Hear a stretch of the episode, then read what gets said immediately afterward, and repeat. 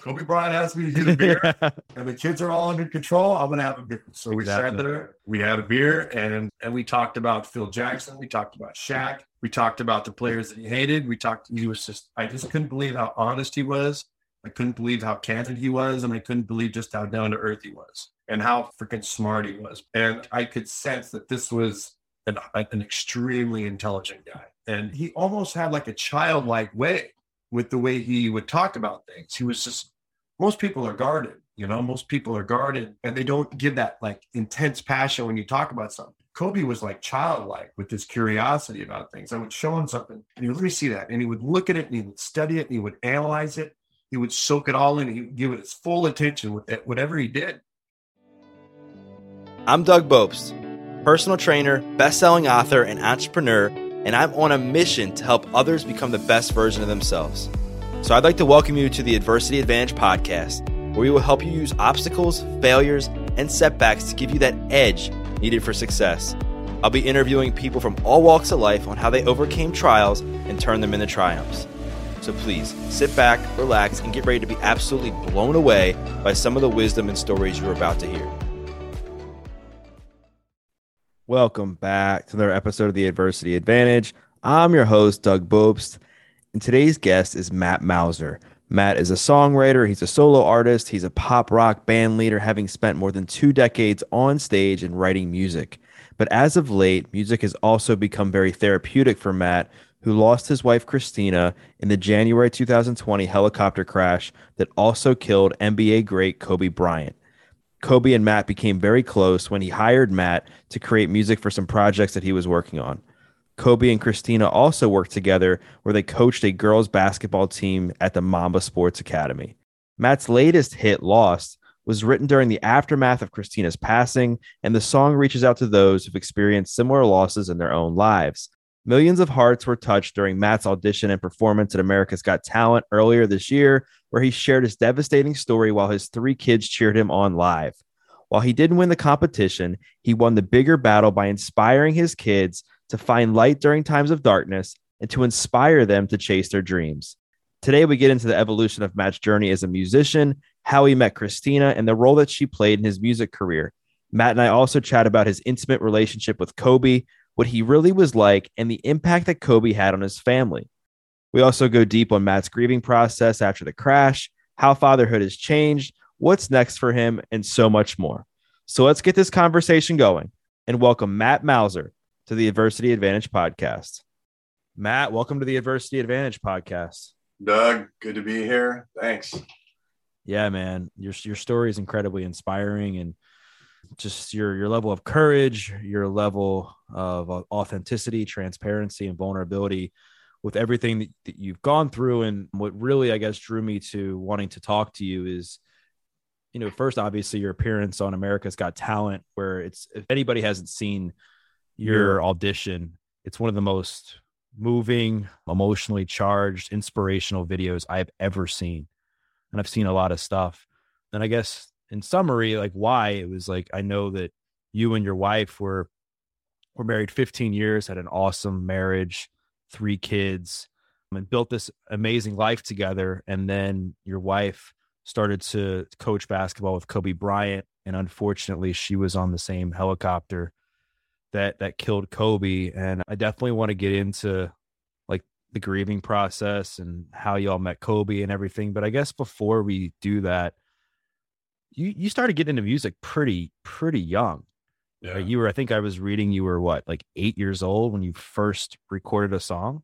Yeah, yeah. I just when my dad played guitar and my aunts were all uh, pianists, so I would hear it a lot in the house. And I would hear it a lot at family gatherings, and and my aunt was actually the piano player for Radio City Music Hall in New York for for thirty some years, and you know a lot of studied, learned. I get that movie, Learned Doctors. Learned House of Learned Doctors and Step Brothers, but it was learned piano players, and you know they were I just came from a very musical family and, and hearing it all the time. I worked at the swap meet with my uncle. We sold speakers. And I remember like being six, seven years old and hearing Zeppelin and Queen and, you know, and uh, just all the, all the big classic rock bands and, and memorizing every song. And I just kind of had a natural tendency toward it. So my brother took guitar lessons, and then I would learn the the chords when he come home from his lesson, and and I would just figure stuff out pretty quick, and and I would write songs even at like eight years old, straight up like you know the different chords on the guitar. That was it. That was the beginning. Wow, that's that's awesome. So did you did you ever so I guess did you know back then that this is what you wanted to do was just to be a musician?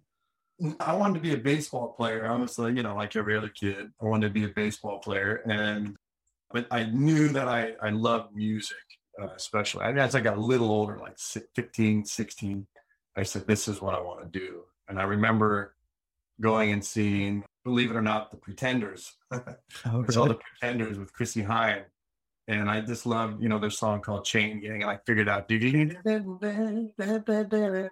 and I, I, I could, I went home and learned to play the guitar, and I wrote a song to it, and I said, this would be what I want to do, you know.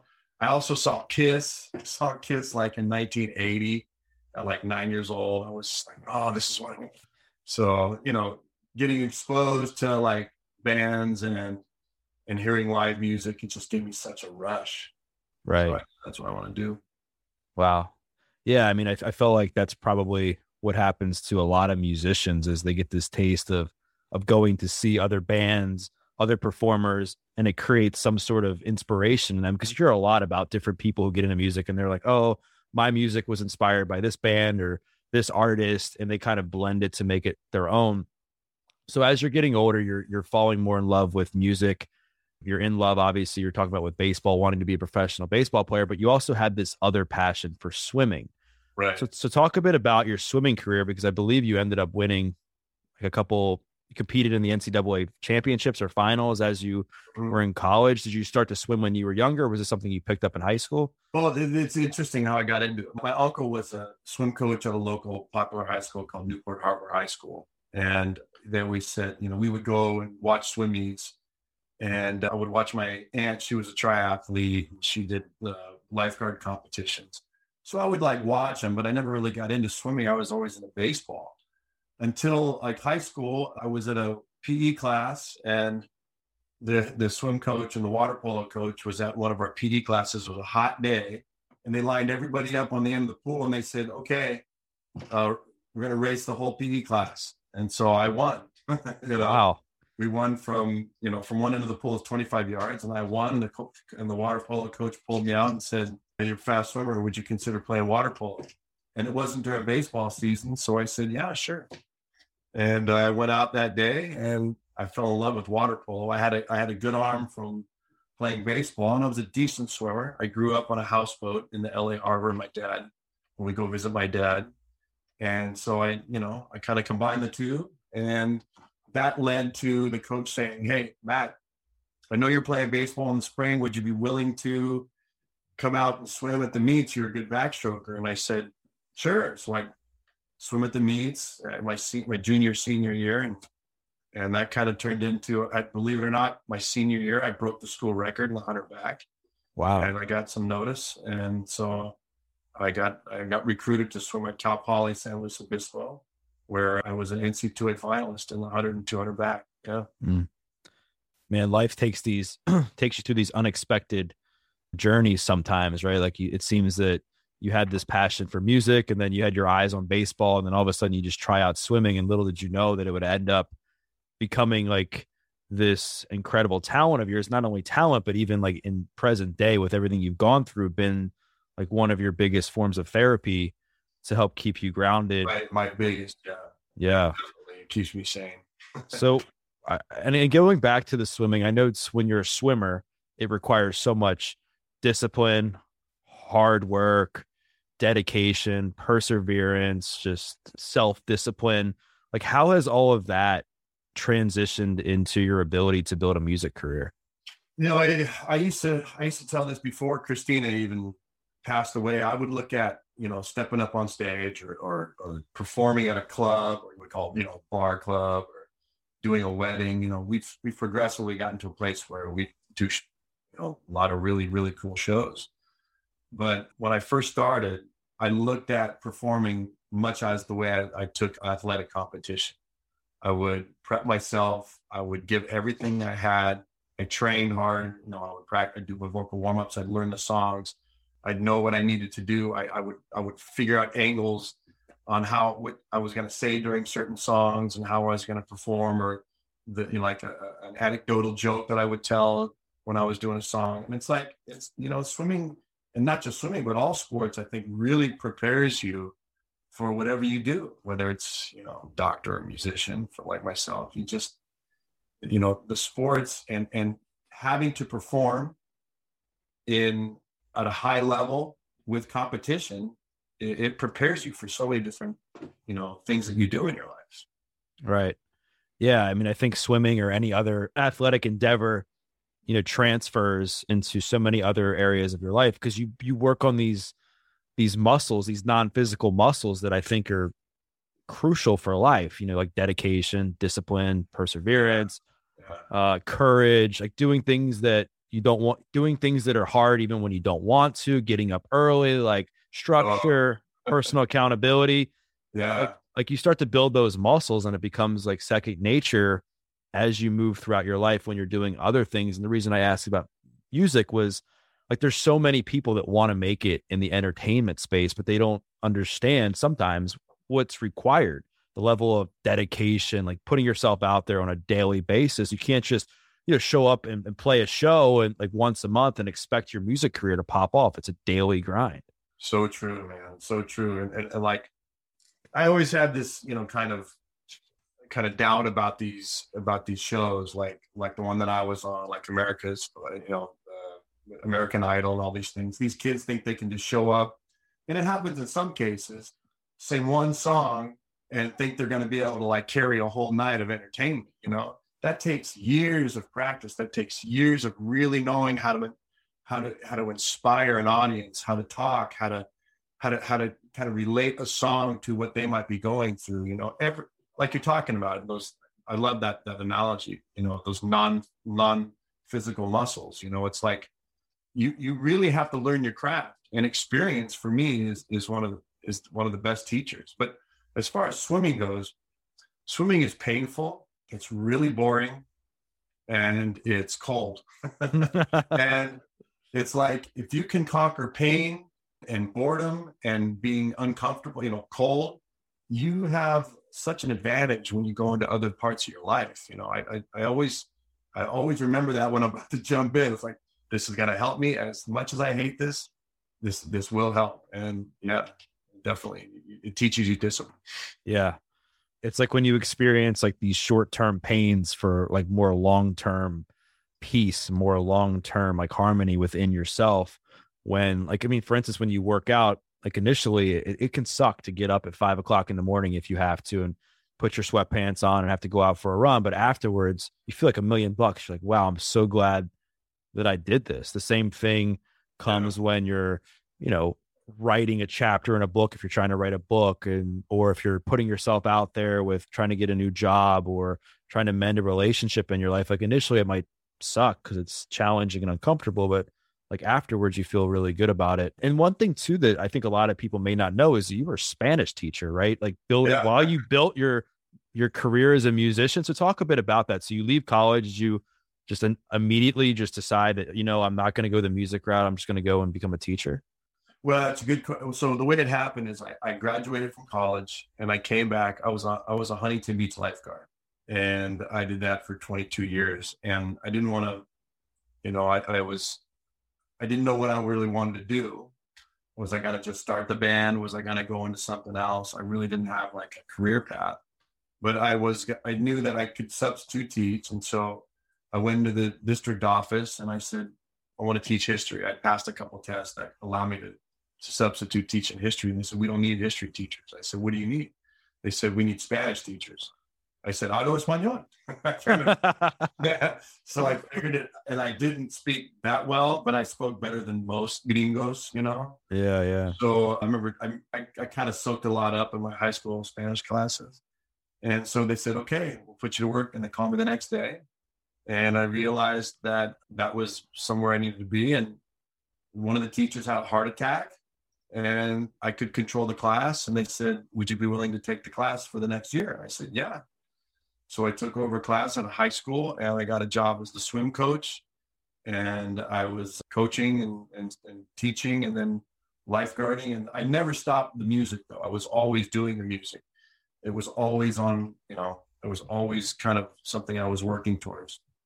So I started a, brand, a band with my brother. I started a band with another guitar player. And then I, wa- I was taking a guitar class at Orange Coast College, local JC. And I asked the guitar teacher at that, the studio guitar teacher, if he wanted to be in my band. And he said, wait, wait, he's this great player. And he said, well, what's the name of the band? I said, well, we'll figure that out when you agree.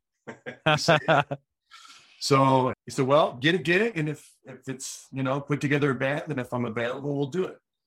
And so I got a gig. I put together a band. I found a bass player in the Penny Saver. Back then, you could just like put an article on the Penny Saver. I found a drummer through a lifeguard buddy and I passed out flyers up and down the beach on my Jeep. I was driving in my truck on the beach and passing out flyers to every pretty girl. And I, I booked this little club in Huntington called the Sunset Pub, and it was like a dump. And I said, I'll, I'll pack your place and I'll make you a lot of money. And he said, okay. So I, called Dave. He's the guitar player. He's a guitar teacher at Orange Coast College. And he said, what's it pay? I said, what do you charge? He said, how about a hundred bucks? I said, sure, that's what it pays. So I think we made 200 bucks. I gave the bass player and the drummer 50 and I gave him 100 and I made nothing. But I had like 300 girls there at our first show. Wow. So what year was this? This was 1998. Wow. And everybody said, that's like, you're the greatest band ever. We, we were, we sucked, but Dave made us pretty good. You know, we could do a lot of stuff and I, I just entertained. And from then on, we created a buzz, never stopped. And so you just grinded it out as a lifeguard, as a teacher, mm-hmm. swim coach, and then you did the musician stuff on the side. So would that be, would you like really work on that side of the business, like at nighttime or early morning? Like, how did that work? I would just go to open mics. I would go to, I would book clubs. I tell them I would, I just got really good at promoting. Yeah. I lived in my mom's garage. You know, I was divorced. I I had been married since 26, 27. By 20, 28, I was divorced because the band, she told me it was me or the band. And I said, okay, you gotta go. and I saved every dime. My social life was playing music at night at clubs. And mm. so I, I drank for free. I ate for free. And then I was freeloading in my mom's garage next to the lawnmower. And I put away about 50 grand. You know, wow. I just stashed everything away and I bought a house. Mm. And wow. I moved my lifeguard buddies into my house and the band took off. We were playing, you know, weddings and corporate gigs. I was teaching and I was lifeguarding and I just never took days off. And I loved my life. I was just killing it. Saving one hundred percent of everything I made. It's so inspirational. I think there's there's a lot to be said for just pursuing your dreams and doing like having like that whatever it takes mentality. You hear a lot of people they want to chase after something, but they're not willing to make these sacrifices to actually go and get it. And you did that. Like you're working essentially three jobs between you know, lifeguarding, teaching, coaching, and then on top of that, trying to build this music career. And it's it's really admirable that you were able to to build that with everything else you had going on. So you so you build your career, you guys start to get, become pretty popular, and then your your wife, your Christina, was a a fan at a show, right? She saw you play and then you ended up, you know, I guess asking her out and you guys had a conversation. Maybe it was in your car or something about music. Well, yeah, I met her at this bar. It was right by what's called the Pond, which is in Orange County where the Ducks play. And it was after a Ducks game. And I was playing this bar across the street outdoors. It was like a nice evening in uh, Southern California. And she came over with a friend, and I think she was with a, a guy and I was with some other gal. I remember she walked in and she was sitting on the patio. We were playing on the patio. And, and I looked at her and I said, wow, I, I just remember thinking, you know, wow, what a beautiful woman. And I said, now that I remember just making a note in my head, I could marry a girl like that. Wow. She, but I, cause I wasn't even considered, you know, getting married, but I said I, I could marry a girl like that. And I remember I was goofing around. I think I was doing Madonna or something and goofing around and she started laughing and we had some t-shirts for sale so she walked over to my girlfriend at the time and wanted to buy a t-shirt And then she asked my girlfriend said, "Would you sign her T-shirt?" And I said, "Sure." So I signed a T-shirt and I gave him a card. Hey, thank you for coming. Everything was on the up and up. I wasn't, you know. And then they came back, and then they came back another time, and I saw she was with the same guy, and I kind of like, you know, I didn't take notice of it, but we kind of made eye contact at one point, you know. And she came back a third time without him. And I asked her to dance, and she said, No, I have a boyfriend. I said, Well, come back again when you don't have a boyfriend. And we are at this, this I think it was the fourth or fifth, the fourth time. We we're at this club in Huntington, and we had just finished, and she walked up, and I didn't remember her at first. And she goes, And you remember me? And I said, No. And she said, you sold me a shirt, you sold me a CD. I go, oh yeah. She goes, I don't have a boyfriend. And I said, about time. so, so I said, well, you know, if you're not doing anything later, let's let's go get some Del Taco. So we did. And you know, we sat in my car, ate Del Taco, and talked. And I remember just listening to her. I could get her to laugh, and she had the most beautiful, pure, sincere laugh that I'd ever heard. She was and I remember just thinking, okay, this is this is different than this is a different experience than I I felt before with other women or somebody else. You know, I, I just went. I fell in love with her the minute I heard her laugh. You know, because you know you don't know how you really feel until you really get close to somebody, and then right. And then when I heard her laugh, and it was a genuine, you know, it was. I just I, I knew I was in love with her. I didn't know how deeply. I, I, I just knew I was attracted to her. And that was that was the first day. And I spoke to her every day. And since then till the day she died. Wow. Yeah. Yep. Wow. So that was with 2003, 2004? That was 2004. We met July of 2004 and we were married May of 2005. It didn't take long. Yeah. yeah. You just kind of knew. And I think your mom had said to you, like, if you don't marry this girl, you're a complete idiot, right? Yeah, it was that was in at a Mimi's Cafe right around Thanksgiving, and I was kind of on the fence. I don't know if I'm. She came back from a little girl's trip to Palm Springs, and we were waiting for her. And my mom hadn't seen her that many times, but she came walking in, and my mom was like, "Oh my God, what a beautiful woman!" And I said, and she looked at me before Christina got to the table and said, "If you don't marry her, you're an idiot."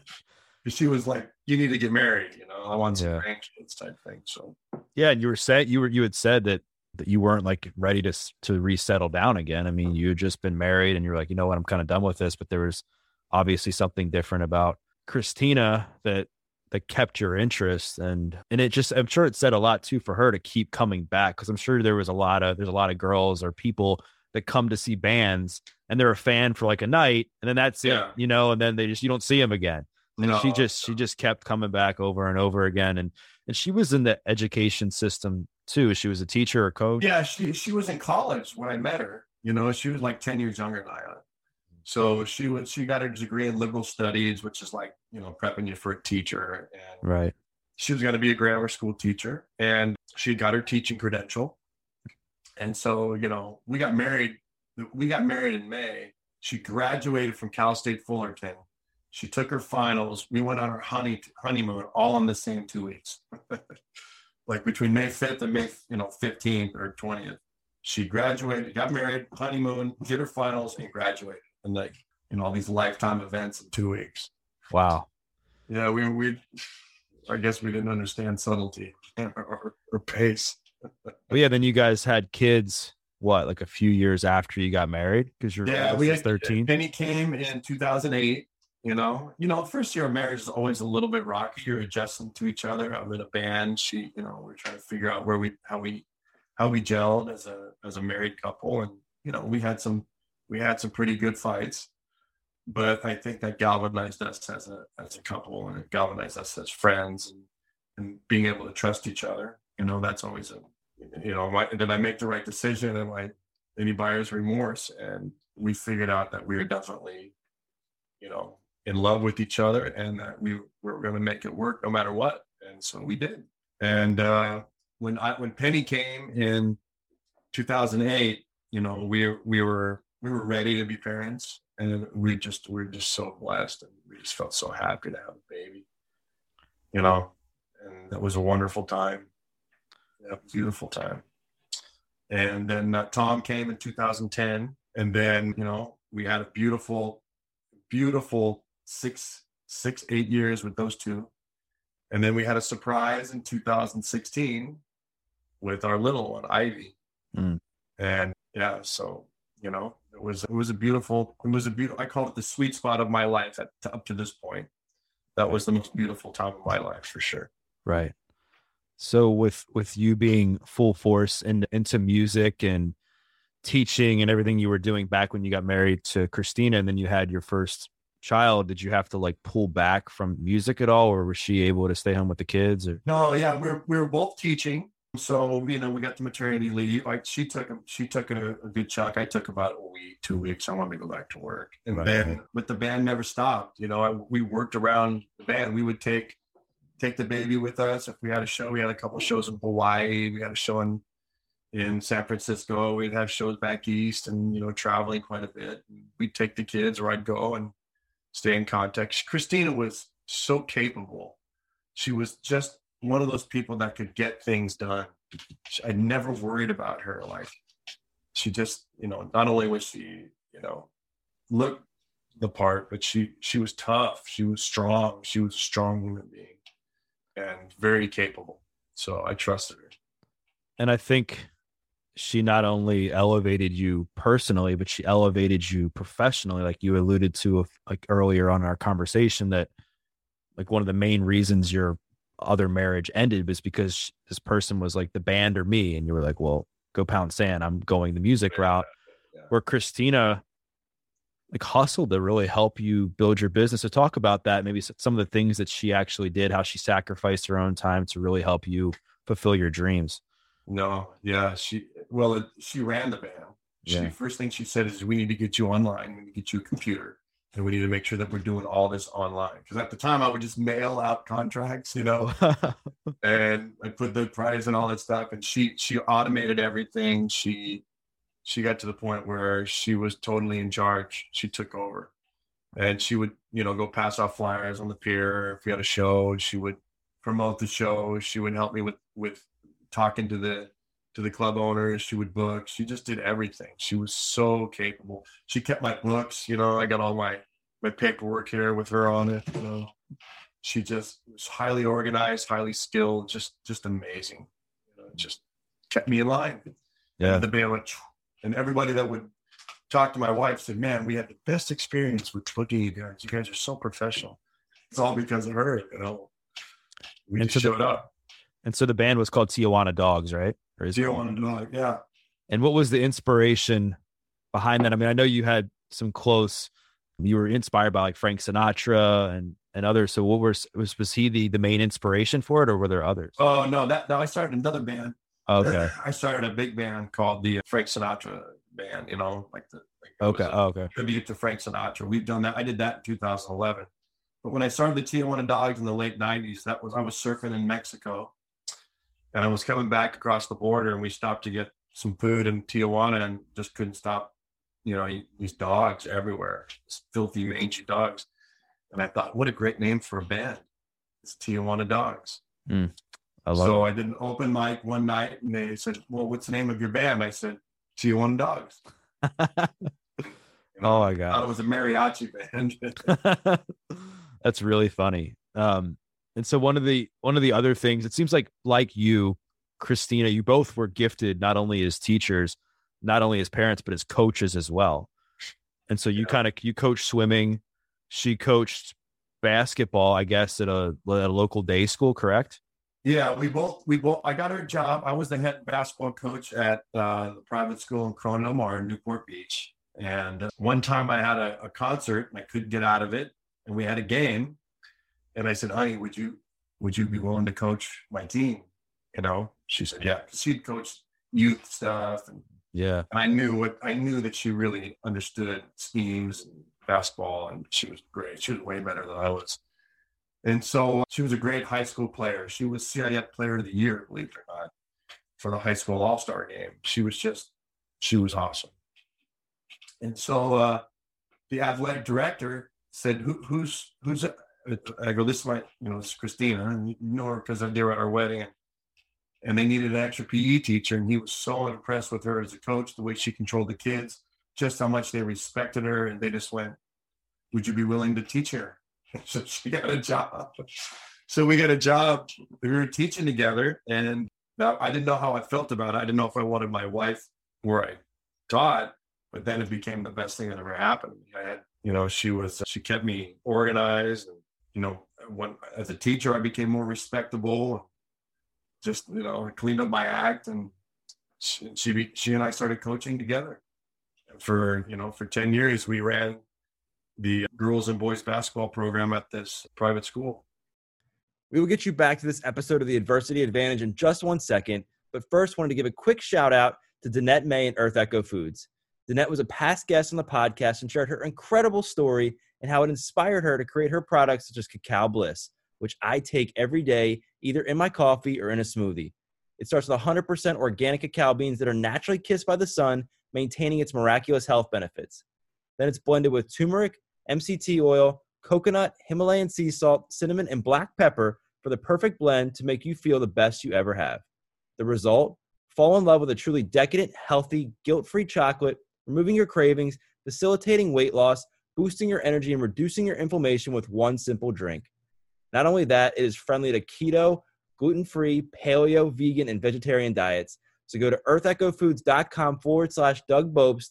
Again, earthechofoods.com forward slash Doug Bopst. Check it out for yourself and learn more about the amazing benefits of Cacao Bliss. And when you enter in the promo code Doug at checkout, you'll get 15% off. Now back to the show. That's amazing. I guess a ne- the next big stepping stone in this whole story is is you met Kobe Bryant. Right.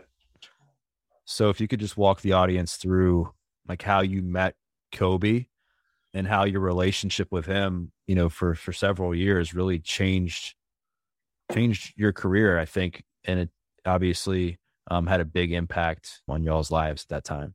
Yeah. Well, I met him at carpool. He pulled up and he took up the whole carpool space and he got out of his car as people were pulling out. And that was my first kind of indoctrination to meeting Kobe. I, I just walked, I remember the, the headmaster goes, Hey man, you got to go tell him to move his car because he's taking pictures. He's doing the dad's thing. Yeah. I just remember seeing him for the first time and thinking, fuck, that's cool. That's cool. yeah, yeah, yeah. It's so surreal, you know? And so I walked in, I said, Hey, Mr. Bryan, uh, Brandon needs you to move your car. He was, yeah, yeah, yeah, okay. So five minutes later, he walks out, moves his car. So I'd see him for, you know, a few years. His daughter was kindergarten and, and I'd see him, you know, I'd wave to him. I got to see him. He came and saw, like, the band had played a couple of school functions and he would stop and really pay attention to my band. And, I did a Frank Sinatra big band and he was like blown away. So, you know, his daughter was in sixth grade, his oldest, Natalia, was in sixth grade. And I get this call one day and we had become kind of conversational, you know, never really deep, but we have, we had, we would talk once in a while. I'd always wave to him. Great game last night, this and that. And then he had hurt his shoulder. This was after he had snapped his Achilles. And Christina had snapped her Achilles in a league game that we were in about a week prior. This was like in spring of 2015. And and Kobe was injured with a shoulder injury. And he calls me and he says, Hey, I'm gonna is it okay if I come on the field trip? You know, I'd like to be a part of it. And I said, Yeah, we're going to San Diego. And so we I get up on I get on the bus and sit right next to me is Kobe. And so we start talking, you know, and I asked him, I said, Do you know much about the history of uh, San Diego? And as soon as I said that, like I asked him, you know, I, I knew a lot of the history for the kids. I had studied, you know, how San Diego was formed. It was, you know, all the different religious fit, you know, on the trade stuff and, and where why everything was where it was at as far as the old town. And, and I started explaining the history to him and we started talking. And we started talking about American history that he said, I don't know much about American history because I grew up in Italy. Right. You know, I know most about Italian history and European history.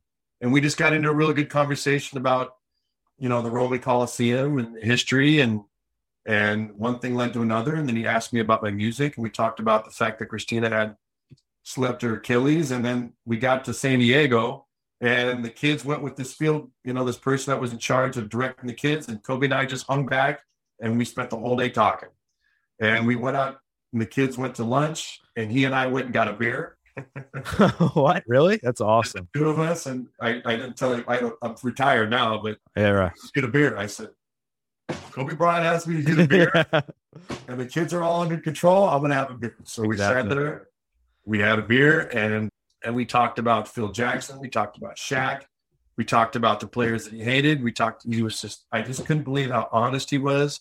I couldn't believe how candid he was, and I couldn't believe just how down to earth he was, and how freaking smart he was. Because I'm, you know, I can I can usually feel if somebody's intelligent. You can feel somebody who's relatively intelligent, you know, right, for sure. and I I could sense that this was an an extremely intelligent guy, and he, but he had he almost had like a childlike way with the way he would talk about things. He was just most people are guarded, you know, most people are guarded, and they don't give that like intense passion when you talk about something. Kobe was like childlike with his curiosity about things. I would show him something, and he would let me see that, and he would look at it, and he would study it, and he would analyze it, he would soak it all in. He would give it his full attention with it, whatever he did. And uh, we just had a really intense conversation. And it didn't end until, you know, like that was like starting at eight o'clock in the morning, seven o'clock in the morning. And it didn't end until I got the kids off the bus at three. So for, for eight hours, we just talked about everything. Hmm. It was like this, you know, and, and, then by the end, he goes, you, you wanted to hear some of my music. And his question was, what the are you doing teaching little kids? You should be doing music full time. And I said, uh, well, I got kids to support. He says, this is what you should be doing. And he says, you know, I'm doing a lot of projects that require music. I want you to come work for me right there. And I said, Wow. okay. So he gave me, he gave me like song ideas. I want you to write about this. And he gave me like, I remember one time I'm at, I'm sitting a lot, I'm sitting, I could get my hair cut. And all of a sudden I get a page on my, I get a text and a call. It's Kobe. I'm like, and my barber goes, who's that? I, and I go, that's Kobe Bryant calling. me. Hold on, I gotta take this call. And I said, hey, Kobe. He goes, hey, man, where's the music? I need to get this, let's get this going. Goes, I'm serious, man. I'm not messing around. I said, okay. Cut my hair and I got out and I went on, I wrote the song. And he loved the fact that I would could write something like in a day or in an hour. So he would send me songs and I would say, I can clean this up for you. So he'd write me an idea and I'd rewrite it. And then he'd say, you know, would call me in the middle, just call you at random times, say, hey, can you meet me at the helicopter? We're going up to Burbank. I need you to sing this song. I'd say, okay. So I go up and I'd sing a song for, you know, for one of his projects. And it just became, you know, he, I, when he asked me to do something, I got it done. Hmm. And I took, I took whatever he asked very seriously. And it turned into me writing for his children's podcast. or all the music for his children podcast called the Punies. And I brought in my team. I brought in my guitar player, Dave, and I brought in my, my big band director, Pete. And I brought in a guy that does hip hop beats. And I would bring in, you know, and I would just, he just trusted me with the music for his, his pot, for his, you know, children's show. And that relationship turned into he and I coaching together. And so I was helping him coach the girl. He started a girls club team, and we he and I would coach at night. And eventually, he said, "Hey, you think Christina would be interested in helping me coach? I need I need a girl. I need a woman." And I said, "Yeah, I think she probably. I don't know because she was running my band. She was three kids. She was teaching. She was super busy." And she said, "I don't want to do it." And I said, "Honey, you got you got to think about this because this could really." you know, be a stepping stone for you to really, you know, do what you want, which is, you know, maybe coach full somewhere big, you know. So I convinced her and she still didn't want to do it. She went out there and did one sample. Kobe said, she's amazing. I want to make her an offer. And so that turned into her coaching. And at that time, I was teaching and, you know, playing the band. The band had got to a place where I couldn't sustain both jobs. And so I quit teaching and she didn't want to be there when I wasn't there. And so she quit and Kobe said, Good, you're coming to work for me full time. That's how that's how it worked out. Wow.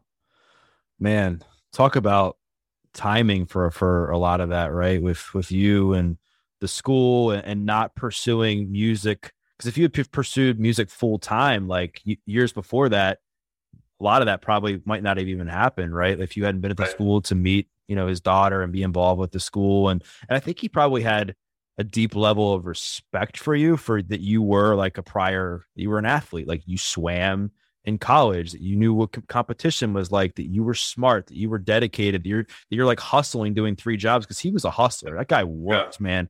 That guy just his work ethic, his mentality, and everything that he brought to the table was just insane. I mean, I still have the Mamba mentality book. Like I think it's in my car just as a good I was I was a huge Kobe fan.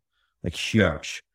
I, I loved him. I my my favorite era ever of basketball was him and Shaq on that team where they beat Portland. Remember in the Western Con- Conference? That was I was I was driving in my lifeguard truck, listen to that. When I, I I heard that all on the on the radio, I was at work, and that was that was the most amazing. I'm going to show you a picture. Yeah, that was the most amazing game I, I had ever not noise. I just listened to it. Hold on, I'll show you a. Uh, this is Kobe and I on the on the helicopter. Oh wow, wow. Yeah, that's, that's awesome. A, yeah, that's a pretty good. That's pretty good memory. This yeah. is my wife.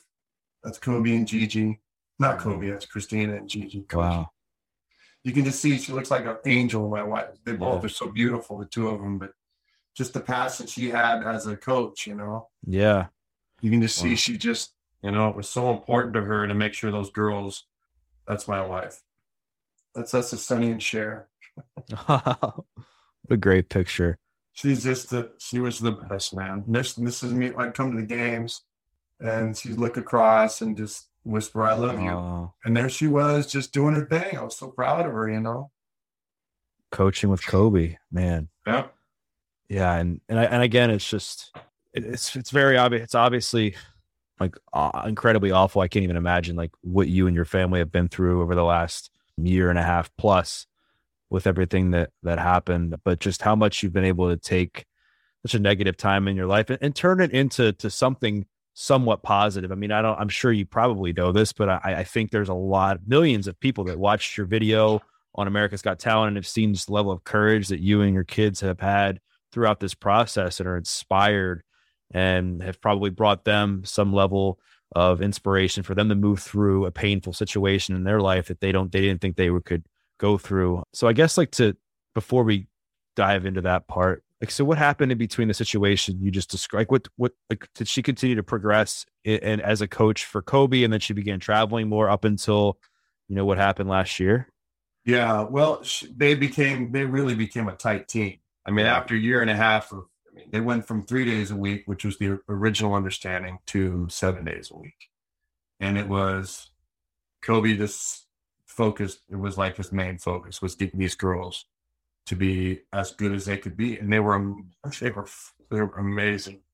You watch these girls play, it was like watching a college team, and they all just kept improving and improving. They would have, you know, they would have been just and they all they were all going to go to the same school. They were all going to go to the same. Zach Randolph's daughter, McKinley, I think her name is. She was just amazing, and you know Gigi was great, and then Peyton who died in the in the helicopter crash, and Alyssa who passed away in the crash, and all the girls in the team were just really coming together. They were they were it was fun to watch, mm. and we as a team and as a, we call this the Mamba team the parents, myself, and the kids, we were just getting so excited about how good they were. You know, it was like it was like hear this, and Christina was so excited. Every every conversation we talk about, you know, which girl's progressing and this and that.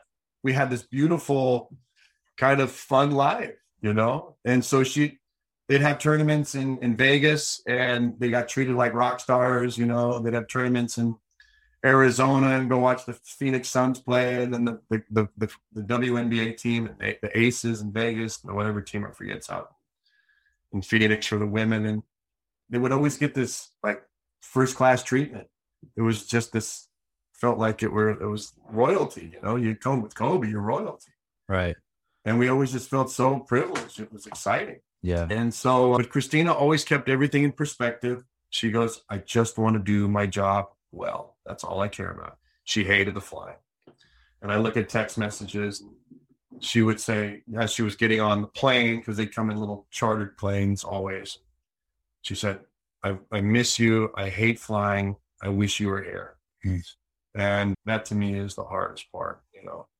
Yeah. That's, that's the hardest part to live with that. Because she used to have nightmares. I, I didn't tell anybody this, but she used to have nightmares about being chased by somebody and get lit on fires. And it was like weekly. She'd have these horrible nightmares. And I always would say, Oh, honey, don't worry about it. And then, but I almost felt like she knew, you know? Yeah.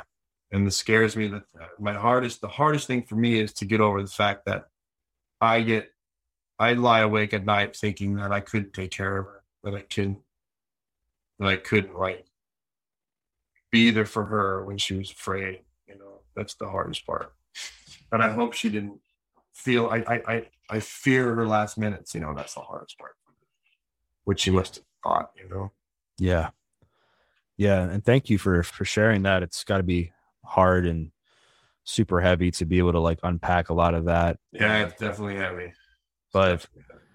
and with with that said, I don't want to go too deep. I don't really want to go too deep into like the day it all happened. I feel like you've probably relived that enough. But what I I guess I am more interested in, and I'm sure you could provide some insight, is like the grieving process through that and how you manage to keep yourself and your kids grounded and as calm as you possibly could be to go through that process and, and as best you can with that event being so public. I mean, that was it was on TV. I Yeah, think that was for, hard. for a few weeks straight. So how did what did that process look like?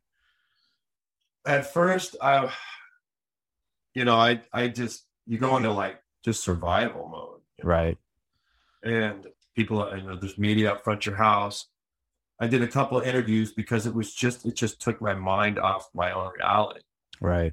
like i did i did a anderson cooper interview he was a really nice guy and i just wanted to i just wanted to like talk about it you know i did america good morning america i did the today show and it was like i'm i didn't I, I i didn't know if i should have but i did because I, I i wanted people to know my, who my wife was. I didn't want just her to be a name.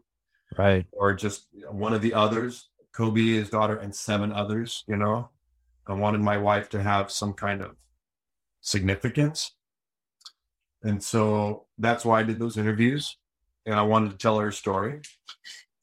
So i did that. And then but as far as like the first part i was just i was terrified i was i was shocked. I cried i mean i just like i remember like one morning just waking up and just being in, in convulsions you know i couldn't i didn't understand why i couldn't get control of my emotions you know? And i just i just cried and cried and cried like this guttural like i was possessed. It was just such a, an intense pain and grief you know? Yeah. super super painful. And and then i just felt this sense of like hopelessness like mm. where do i go for how do i take care of these kids how do i how do i find you know peace and i was just it took a little time you know that's, Yeah. that's all i could really do is just kind of stay there i didn't want to like try to deny it you know i didn't want to like i'm okay i'm okay because i wasn't okay Right. so I just I just cried and and I would I mean I would cry every day for like an hour. Just every day I'd cry. I you know I never cried in my life. You know, maybe a mo- I always cried at like sporting events. I don't know why I I would cry at like horse races Really? because I, I always thought that was so amazing. And at like track meets, I would cry, but I would never cry about you know other stuff. Sporting events, like watching kids really perform and do their best, got me a little teary eyed, and and watching my you know watching my kids do well got me emotional, but not like this. And so I just I just stayed in pain for about six months, Mm.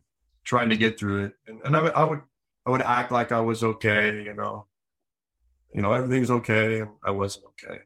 Yeah. Yeah, I've heard I've heard you talk about how you just went into this like and rightfully so, I guess, super deep depression. Where I guess like you lost, you know, I think obviously you lost part of yourself, you lost a big part of your life, your your dreams have been completely freaking shattered, you know, in a matter of, of moments, right? And one of the things that I think has helped you or helped you in that moment was was music. And I know like you were I, I think I saw like the, the the lost music video that like you shared that you were just in a really dark place and you just knew you had to to pick up the guitar. So like if you could talk a bit about like where you were in that moment and how writing that song really helped you. Yeah, and I would just, you know, I would I couldn't play for like two months. I didn't Yeah. sit at the piano, I didn't play guitar, and then one morning I woke up and I said I, I should at least try to try to try to. I, I always write, you know, I'm always been writing, and so I finally just woke up one day and I just kind of got this melody in my head, and I asked myself, how did I feel? You know, I got to write about how I feel. you know? Right. people are going people might be able to relate with what I'm going through emotionally. And one of those feelings it was just I'm just lost. Just totally like I don't know what the fuck to do. Right. You know? Yeah. And so and I still feel that way, you know, like but I'm not as I'm not as dire. So that song came and I called my buddies and my buddies were like, I'm just glad you called. You know, my friends, the guys that I work music with were just like, they weren't they weren't there. Hey, are you okay? Are you okay? They said, We're just gonna wait till you come to us. Hmm. And that's a good thing about guy friends, you know, like your good buddies. You know they're there. And I didn't want to talk. There was like there was nothing to say. Right. Yeah. Uh, let's just get to work, you know? Yeah. And that's the great part about the friends that you do stuff with versus the friends that you talk with. You just talk. Right. Like, guys, we need we need it's like we're all looking the same way to do something, you know. I let's not look I hate looking at each other. Hey, let's talk, you know. yeah. I'd rather be going the same direction, doing the same thing, and having a task versus and that's where I feel closest to my friends is when we're doing something like Right. playing golf or drinking or having a good time or going surfing or you know or making music and, and that's when i feel connected with my friends so i needed they waited for me and they're like maddie we, we just stoked you called us let's go let's get to work and so we got to work we got in the studio with my buddy darren who was a hip-hop artist he was a he was a beat maker for death row for Suge knight believe it or Oh, really? We went to high school together. He's got some stories. and like good buddy Steve, who's stoner, and I love him, but he's like the smartest dude I know. And Matt, you know, it's like yeah. And he picked up the camera. He's man, I love him. Two guys that I just, you know, I've known for my whole life and I just care about. So Mm. we got in the studio and we get, went to work and my guitar player Dave came and the four of us made that song. Wow. And Steve videoed it and I started crying. He says, Tell me about the song. And I started crying. I go, Don't show that. He says, Maddie, you got to know people need to see this. Hmm. People need to see your, that you're that you're working through your pain, you know.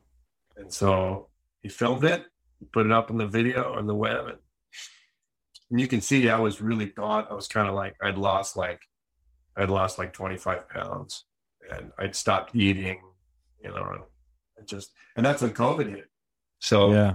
you couldn't go to the gym, you couldn't go to the pool. It just sucked. They shut the beaches down, right? Yeah. Shut the beaches down. Sucked. I mean, you talk about just like feel like the walls are coming in on you Hmm. darkness. You know, you you lose your wife, you're depressed, your kids are depressed, and you can't do anything. Hmm. It's like fuck, this just sucks. Well, yeah. And and I think a, a lot of what you just said with your friends like forcing you to show the emotion, like that's what people connect to is the story behind the song. Not that you're not talented as a musician, but I would say that people more connect with you now in your vulnerability to get emotional and share like the the darkest moment of of your life in a very c- compelling way. And, and how did the whole America's Got Talent thing come about? Did they just see your story when you were on the Today Show or something like that, or was it just something more random than that? Yeah, I, I was doing a special. I did a, a taped special, a Sinatra show to raise. I started a foundation to my wife's honor, Right. And so the year anniversary, I did an online thing. Anderson Cooper called me and said, "Hey, I want to help you promote it." So we promoted it. We raised a lot of money for my wife's foundation. Raised about a hundred grand, and through that interview with Anderson Cooper, one of the one of the scouting agents for for America's Got Talent saw my show and said, "Wow, this guy can sing." And they called me. They said, "Would you be interested in being on America's Got Talent?" And I said, "I don't think so." I said, "Let me." And my manager called me and said, "I told him," and he said, "Let's let's think about this because it could be good exposure for you. You know, if you want to continue working after this, it might be a really good option for you to continue working." So, and I thought, well, I've been locked away for a year. I haven't got out of the house. We had a few shows here and there, and you know, what's the what have I been doing? Nothing. Right. So it was like, all right, I'll do it. And I needed to make sure that my kids knew that I did it. I wanted to know that I wasn't going to give up. And I wanted my kids to see that you got to kind of keep trying. Yeah, that, that was like the most one of the more moving parts of that video was the the message that you wanted your kids to kind of get out of it, right? Was that you wanted them to see that you know, not never to give up on yourself and to give go after what you want and to just remain hopeful even during the times of despair like and just being able to to own that mindset because life is going to pre- present challenges for anybody no matter no matter what they go through Yeah. Yeah. And, uh, you know, and it's a daily battle, you know, getting through day. Some like that's easy. Like getting up and, and performing. I've done that for 20 years. And, you know, being able to do it, it was, it was nerve wracking and I didn't feel great. I was kind of sick and I was tired, but you know, it's, it's a long weekend. By the time you get to sing, you've been there for two days and you're exhausted. And, but, but I knew what the objective was. You know, the hardest part are the unexpected pains, the unexpected like grief that you get when you drop your daughter off for the first day of kindergarten when your wife's not there. You know, those are the ones where you're like, there's nobody like celebrating you doing it. Hey, you know, when you get that community coming and telling you how great you are, that's easy. It's the it's those moments in isolation that are the hardest. You know, those little things in life that you just wish you could share with your wives. You know. Right. Right. Yeah, I can't even imagine how tough that must be with you know making that transition and not having her there. And and one of the things that as we kind of just wrap up towards the end of our conversation that I know has probably been challenging is is fatherhood for you, like making that transition now or you're doing this all yourself or you got you're raising three kids and you're still trying to do some stuff professionally. And then you're also working on your own healing journey and helping them heal. So how are you managing all that you know, I sometimes I think I'm doing okay, and then sometimes I think I'm just blowing it. But I think the one thing that I haven't done is given up. You know, I'm in their life every day, and whether I'm my hundred percent self or my sixty percent self, I'm, you know, there's times that I get mad at the kids or I say something, or I feel like, oh man, I just blew it. But I, I still go. I still pick them up. you know. yeah And teenage daughters are tough. You know, I have a 13 year old and she's starting to get a little, you know, emotional and stuff like that. And I have to allow that space to, for them to be sad. I have to allow my the space for me to be sad. And then I, somebody gave me some really good advice the other day. He lost his wife and he said, don't feel guilty when you're happy. You know, don't feel guilty when you're enjoying life. Mm. And so I've been trying to do that just trying to find moments where I still feel where I'm okay. You know, yeah it's hard. Yeah, no, I'm sure. And I'm sure that there's going to be tons of ups and downs and good and bad and pluses and minuses and curveballs in between. But I'm sure like one of the things that's probably, um, I would imagine has helped you is just this level of accepting that things aren't always going to be okay.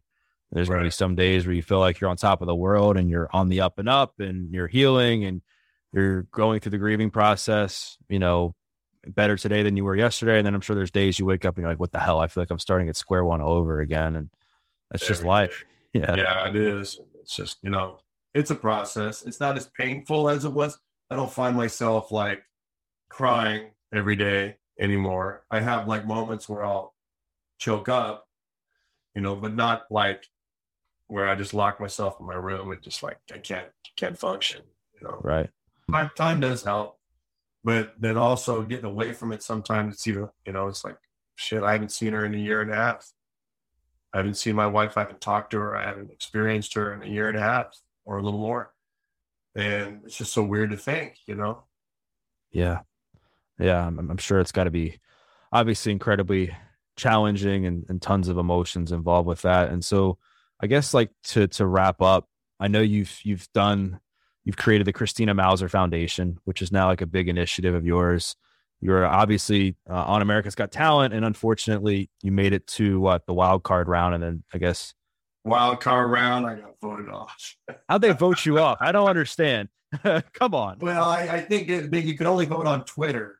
Oh. And so I think a lot of my fans, I didn't have a lot of Twitter. I, I had basically a zero Twitter following. And the other gal had a pretty significant Twitter following. So, oh. yeah, whatever. You know, I'll be honest with you. It, I didn't do it to, you know, I, I, nothing wrong with winning. You know, as a competitor, I would have kept going and doing my thing. I, but they, you know, I, I didn't get a chance to really get up there and do my thing. But yeah, yeah, you only, you know, but I look at it like this. Do you remember last year's America's Got Talent winner? No. Me neither.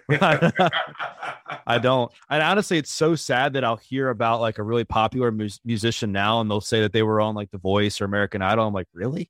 Like that? And so that you're right. You know, you're you're so right. I don't remember. I don't remember anybody. So I knew that it was just going to be something I was going to do, and I get my 15 minutes of fame, and the rest of it's going to be like everything else I've ever done in my life. I got to work my ass off for it. Yeah, got to keep grinding. So like, so like, with that said, like, what is what's next? I know you're you're going to continue your with your music career. You're going to be raising your kids, but I know, like I said, a big focus of yours is this foundation. So you're helping a lot with single moms, correct? Yeah, helping helping parents.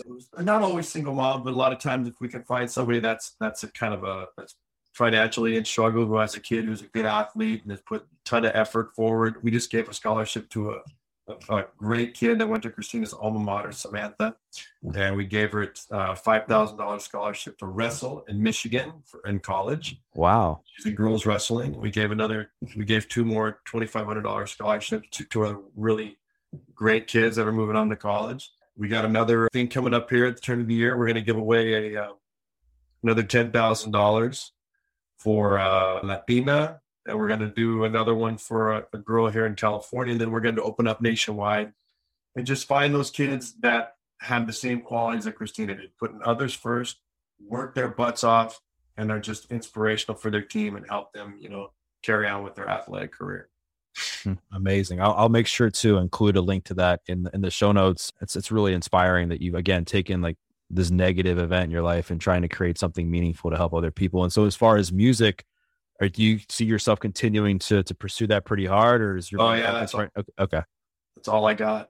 Yeah, that's my that's my purpose. Yeah. Other than my kids, so yeah we're doing we have all you know we're always working we're traveling i got a big show coming up here i can't really talk about it on the 21st of january at this big theater here in, in uh, southern california and then i don't know if i can say but i'm doing we're doing a party on new year's eve for a pretty prominent character in his uh, country club you know that's going to be fun so and then the tijuana dogs are always playing you know, we pack in wherever we play and just having a great show. We gotta put together a, we're going to release a greatest hits album and keep putting out our music. Awesome, man. Well, I'm really inspired and I think the audience is too. And I'll make sure to, to plug all your, your stuff, your social media, your, your website in the show notes. And I just, I really thank you again for your authenticity and your vulnerability and sharing, sharing on here. And, and for those listening, this is going to be one of those episodes that you're definitely going to get a lot out of, a lot of inspiration, a lot of hope. And another thing I think too is just appreciation for what you have in your life because you just never yeah. know, man. You never know oh. when something unfortunate is going to come and and wreck your soul. Yeah, you're gonna have to figure it out. yeah, you got to figure it out and keep going. And and unfortunate things do happen, and but they sometimes can you can find blessings. I think in every unfortunate event. In many cases, like good things do come. Not initially, but I think long term as you look back, you'll see at least one or two positive things came from that, no matter how tragic it was. And uh, yeah, that's for sure, man. It's a it's a mixed bag. So it's it's hard to unravel, but hopefully it appears hopefully you, you benefit from it in the long run. Yeah, for sure. So, for those listening, if this episode inspired you, what I'd like you to do is, ta- is take a screenshot, tag Matt, tag myself. I'll put his Instagram handle in the show notes, and we'd love to hear your feedback. And we once again thank you for listening to this episode of the Adversity Advantage. I'm your host, Doug Bopst, and we'll see you next time.